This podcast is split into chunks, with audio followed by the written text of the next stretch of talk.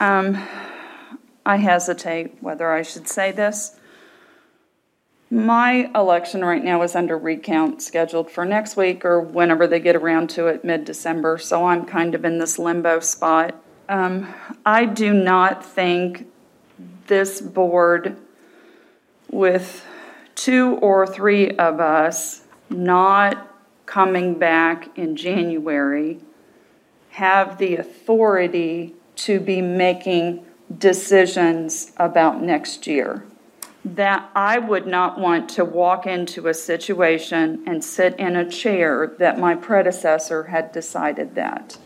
Plus, I want kids back in school. The We all, transmission we rates all are want kids higher. back in school though, man. I mean, just, The transmission rates are higher when they're out because they're out running around at each other's houses. The We make teachers- hundreds of decisions that Right. impact next Yeah. year. So I think the argument that this shouldn't impact next year is insane. I mean, Also, every you're- decision we make goes further out than just December 31st. You're a board member until January 13th, when we, when the new board members are sworn in. And they, they are getting updates.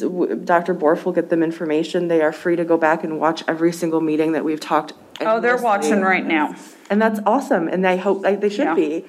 And, and so the fact, the idea that they're gonna walk in the 13th blind, I think is, yeah, I don't- I don't selling think- them. All right, and the third point, I brought up this argument in August. We said, oh, Labor Day, people are going to be out and cause transmission. I brought up maybe we should cancel fall break. No, we have to let everybody go have fun on fall break. And then that was used as an excuse to cancel school further. And then it was Thanksgiving, and now it's going to be Christmas. It's just one thing is, is used as an excuse to further kick this down the road. I'm sorry, Amanda, the, uh, the idea that. We need to go kept- back to school. The idea that we kept fall break on the calendar so people could go out and vacation is ridiculous. No, not, you said families have had plans. When I offered to cancel fall break in August, I said, Brad, let's make a motion, let's cancel fall break. This perpetually is just going to keep Ha- Have you seen the exponential increase in cases? The transmission is not happening in school. Yes, That has is. been It- stated. That is, that has been stated many times, I know, but I don't know that we can prove that it's not. We have asymptomatic children who are spreading it. It is spreading somehow. I don't think How many experts know teachers- exactly where it is spreading Do or where we- they are catching it. Do we know for sure that staff and teachers So have contracted the, COVID the from argument that students it's at not school? spreading in school because kids don't die No, no, no, I didn't say that. But, but that's the argument I'm hearing. I Kids need to didn't be in say that. school because they are not susceptible to die, but yet we cannot no. have school without adults being present. Right, and the adult teachers are well-equipped to properly distance, to No, properly say. when you are teaching There first is no properly you distance in cannot an properly elementary school distance. classroom. I As think- much effort as folks may make, there is no proper distance. And I think when you, when you look at the testing and the lack thereof, while we believe there may have been less transmission in the schools, we do not know that. There's not concrete evidence, enough testing of all of our quarantined folks to say they are not trans, transferring it in schools. And the fact, the, the idea, the, the argument that it's not transferring in schools isn't even the real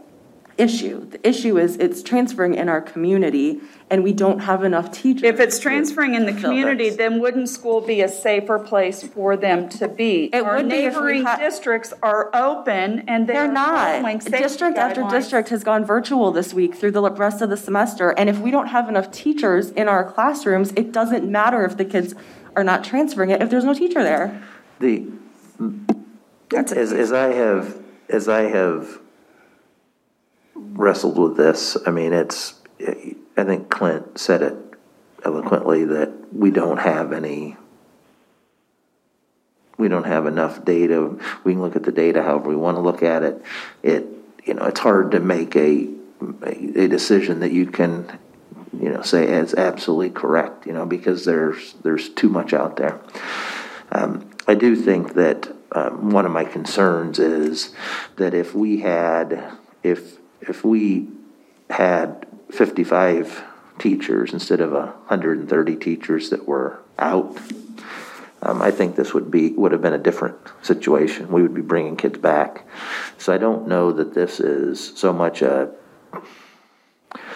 um, a kids in the classroom problem as it is making sure we can adequately provide for the kids in the classroom.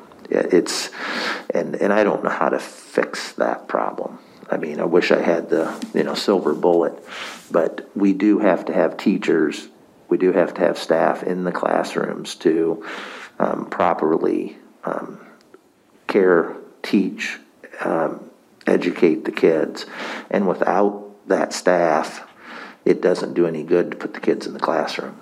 I mean, so, um, so, you know, I think that the, the real focus is how do we get, um, you know, is there anything that we can do as a, as a board to, um, any action we can take as a district to make our classrooms safer, make our class, you know, make our uh, staff more comfortable, um, you know, because that's the real crux of the problem. If, if we come back on, on the 13th and we still have, you know, 130 staff gone and we don't think we're teachers gone and we, you know, will we, you know, will we continue to, you know, say we got to push this down, you know, push this decision just, you know, a ways down to bring them back in person or can we bring them back? You know, it's, it's really what are we, you know, what can we do? Are we taking all the right steps and uh, all the right measures to make sure we have people in the classroom? And, you know, and you're absolutely right, district after district is struggling with all the same issues. I read some of the, what some of the schools are doing, and in order to try to get through, they're not worrying about close contacts, they're not worrying about anything, just show up, you know, and I think that's kind of a cavalier way to do it too, but it's keeping their buildings open, you know. Teachers come in close contact with kids and they say, don't worry about, you know, quarantine, just keep teaching. Uh, That's, that's a situation that's very uncomfortable too. But when you look at what we're doing and what other districts are doing, it's hard to, com- you know, it's hard to make comparisons in, in this environment. I don't even really like to do that. But, um, you know, what's gonna, you know, what's going to help us, you know, turn this tide? One is improvement in the community, but the real measure is even if the community stays where it is, how do we make improvements in our family of, of you know, that's within the school, you know, that community, because that's where we really need the help. So I don't know if there's anything, I mean, we can, we can take, call for the vote and, and, you know, move on, but the, you know, is there anything that we can be doing? Um, that's where, that's where I, want to, want to think about or have our, our folks think about, where can we make improvements to help make sure that that 130 number is, you know, half that or whatever the right number is come January 15th. Part of, part of that, if I may, I don't, Dr. Worth, clarify if I'm wrong, but part of that too is um, with the sub, increase in sub um, applicants, we're hopeful that there'll be um, folks who will want to be into the classroom and they'll be trained and ready to go rather than just throwing them to the wolves. Um, so that's kind of a, so to speak, but um, but just you know setting them free um, early on. But I think that also will give us a little bit more perspective as we get some of those in and trained, and we'll have a good idea of what number of folks would be comfortable being in the classroom and such. Is that part of that whole recommendation also? That's a, that's a factor. It's an important factor in the mix as we're moving forward in that recommendation. Yeah.